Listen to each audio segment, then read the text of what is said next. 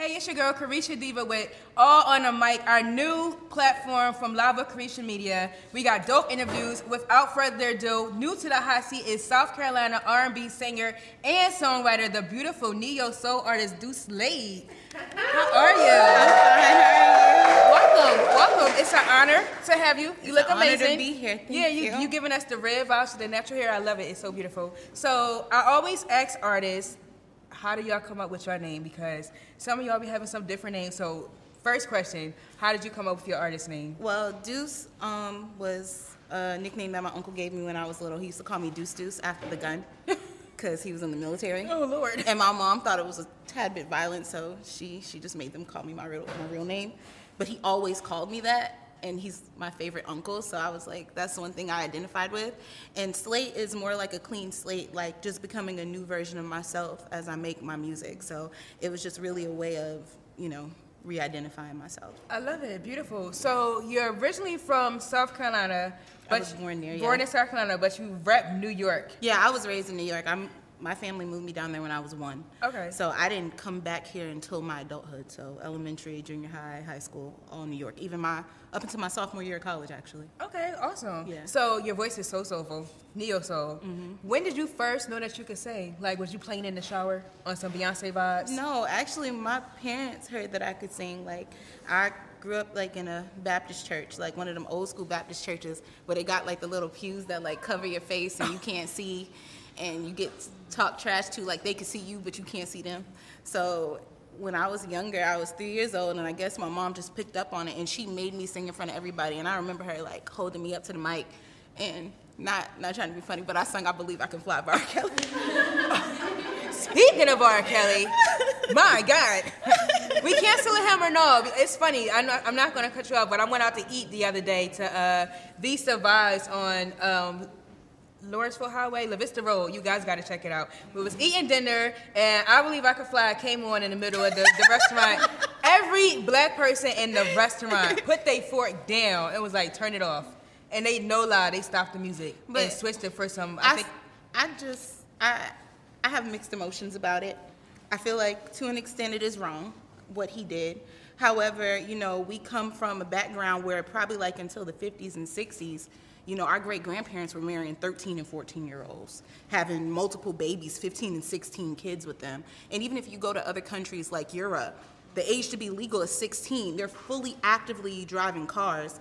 My issue with him was the trafficking and also the pedophilia, because just because it's legal in other countries doesn't necessarily make it right. But we have this cancel culture with black people that they don't have with people of other races. Mm-hmm. You know, either they get canceled silently, they go to jail, you don't hear about them anymore, or, you know, they're just put in a position to where their actual work is canceled, but not the legacy that they build. Because even with everybody, like, no matter what you've done in your past, you know, you have to put yourself in other people's shoes. Do you really want it to take from your credits or from your work or from what you built or what you've you know contributed to a community of people that Right. you've inspired to an extent you know he deserves to go to jail for what he did but it's just not fair to his actual legacy of music i feel like a lot of times in business and in personal we have to learn to separate certain things Very well said. Make some noise for her one time. Yeah, that was. I, I like that. Yeah. So, who would you say are your musical inspiration? Are you a fan of R. Kelly or who inspired Um, you? no, no, no. I mean, I listen to his music every once in a blue when it comes on at family functions and stuff. But um, But no, there'll I- be no stepping in the name of love. Yeah, I never, out. I never downloaded any of his music on purpose by myself. Who's your musical inspiration? Um, I love a lot of different artists.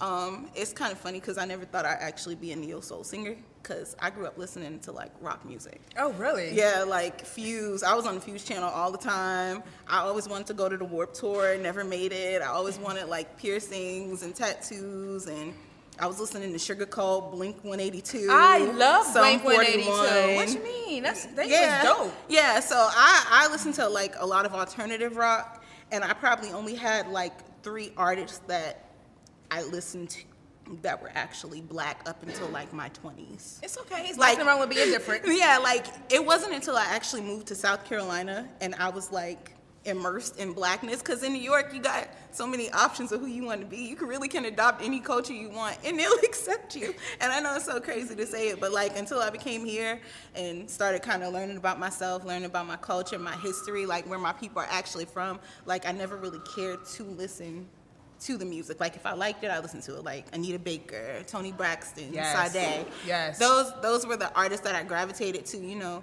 even Phyllis Hyman, you know, Whitney Houston. But they were all the general type of artist. I wouldn't necessarily say like if you gave me like a pop quiz on neo soul R and B, I'd probably fail.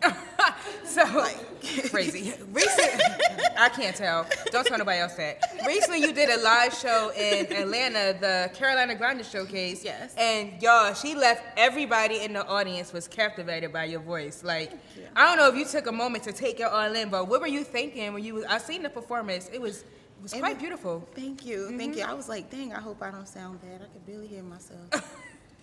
That's what I was. You thinking. sounded so loud. I had to sing loud. I was trying to sing over the music. so, what's your take on the R&B genre and where it's headed? Um, as far as R&B, I don't really see a lot of neo soul anymore. I don't really see a lot of ballads anymore.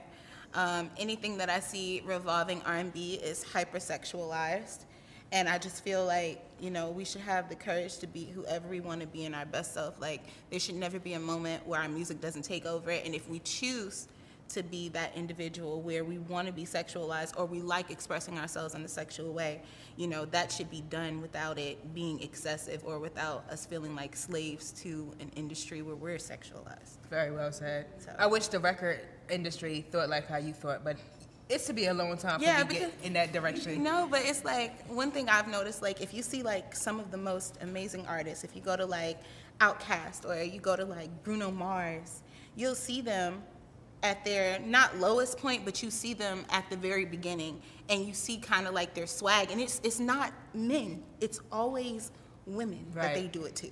So it's like you see like Outkast, like I remember him in the baggy pants, the big T-shirt. He was hood, but he was still, in a sense, like socially deviant. Like you could tell his friends were his friends. Mm-hmm.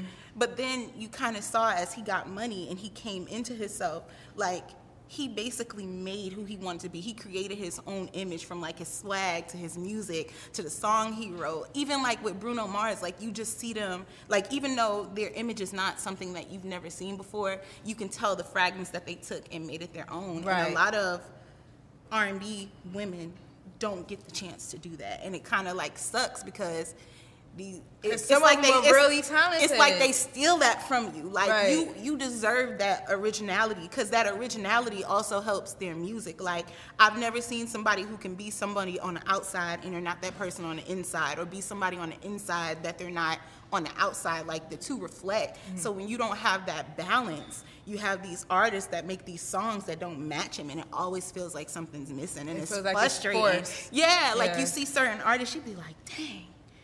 That ain't the right song I would for them. say a good example is the one who's been getting the most heat right now is Chloe Bailey with "Shut I the love it. Shut the VMAs down with Bruh, Have Mercy." I love it though. I thought she did amazing too, but the next day everyone's like, "Oh, you trying to be like Beyonce? It was too sexualized." I mean, da, da, da. first, first of all, Beyonce is Beyonce, Period. and It's only Chloe one is queen Chloe. At the end of the day, like, there's something wrong with people comparing a 22 year old to a woman that's in her late 30s. Period. At the end of the day, it's a new time and it's a new way. Like, there's nothing under the sun that's never been done before. So, if you see someone who can actually do it, because Beyonce talented. Everybody can't be Beyonce. So the fact that you're even comparing her to that, like, just get a life. Right.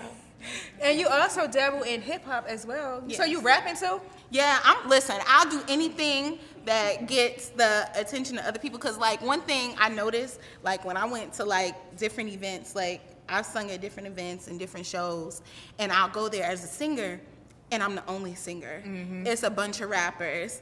And it was like this one rapper there, I'm not even gonna lie, it's a few weeks ago. And I was singing my song. It's like, it was like one through three like prizes. I forgot what you won, but I lost.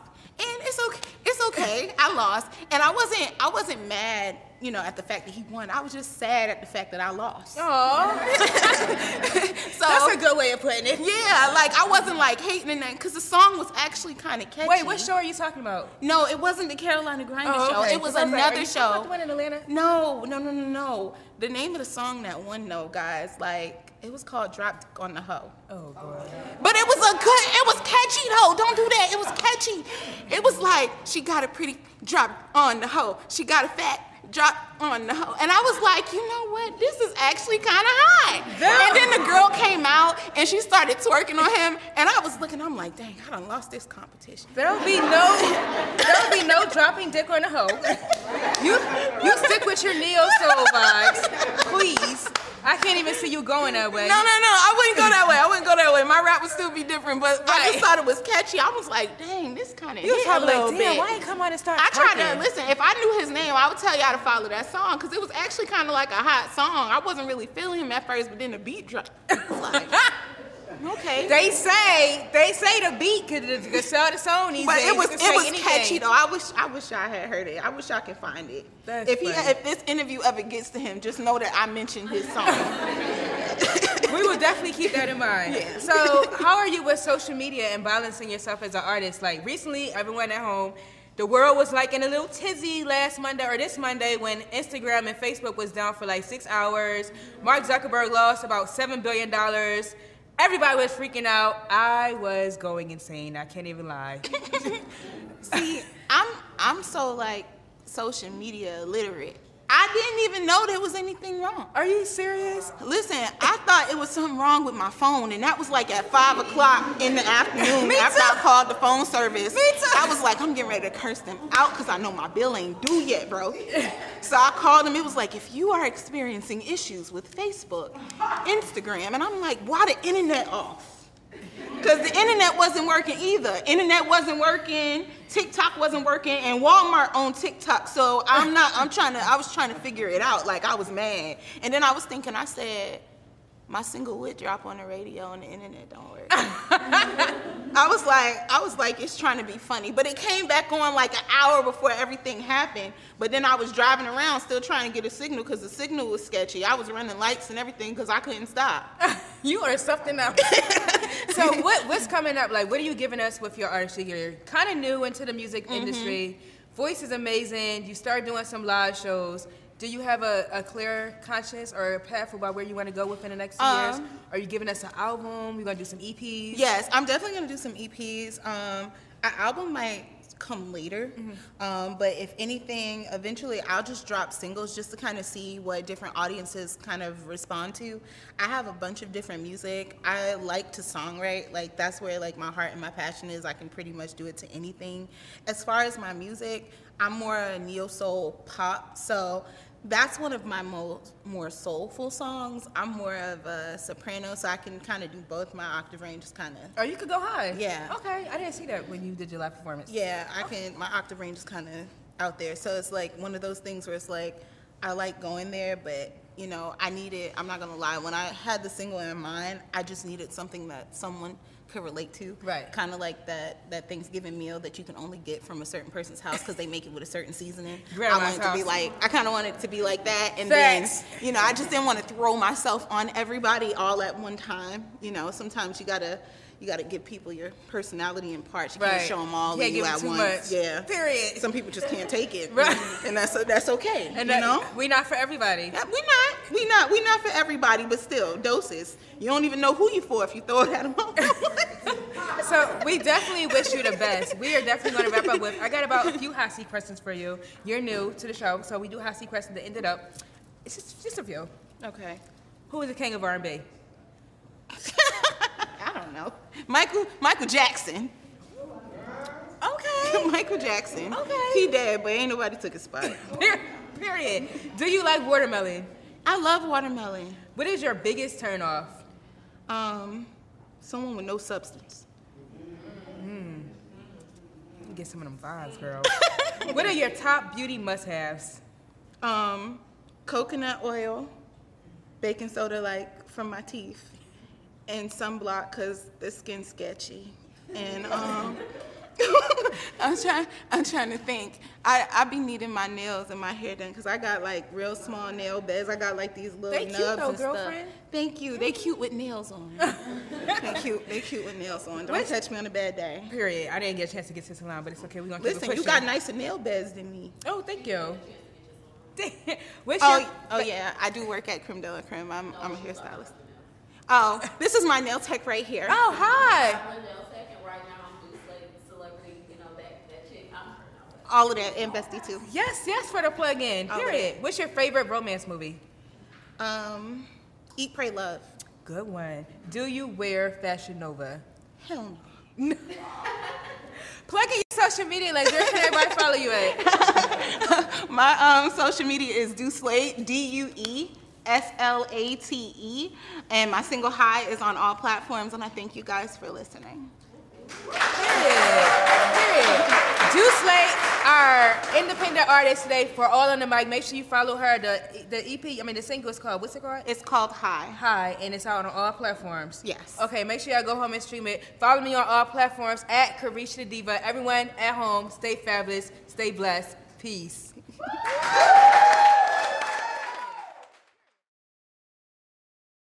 just to give you guys something. It's going to be on my EP called Spiritual Sexual.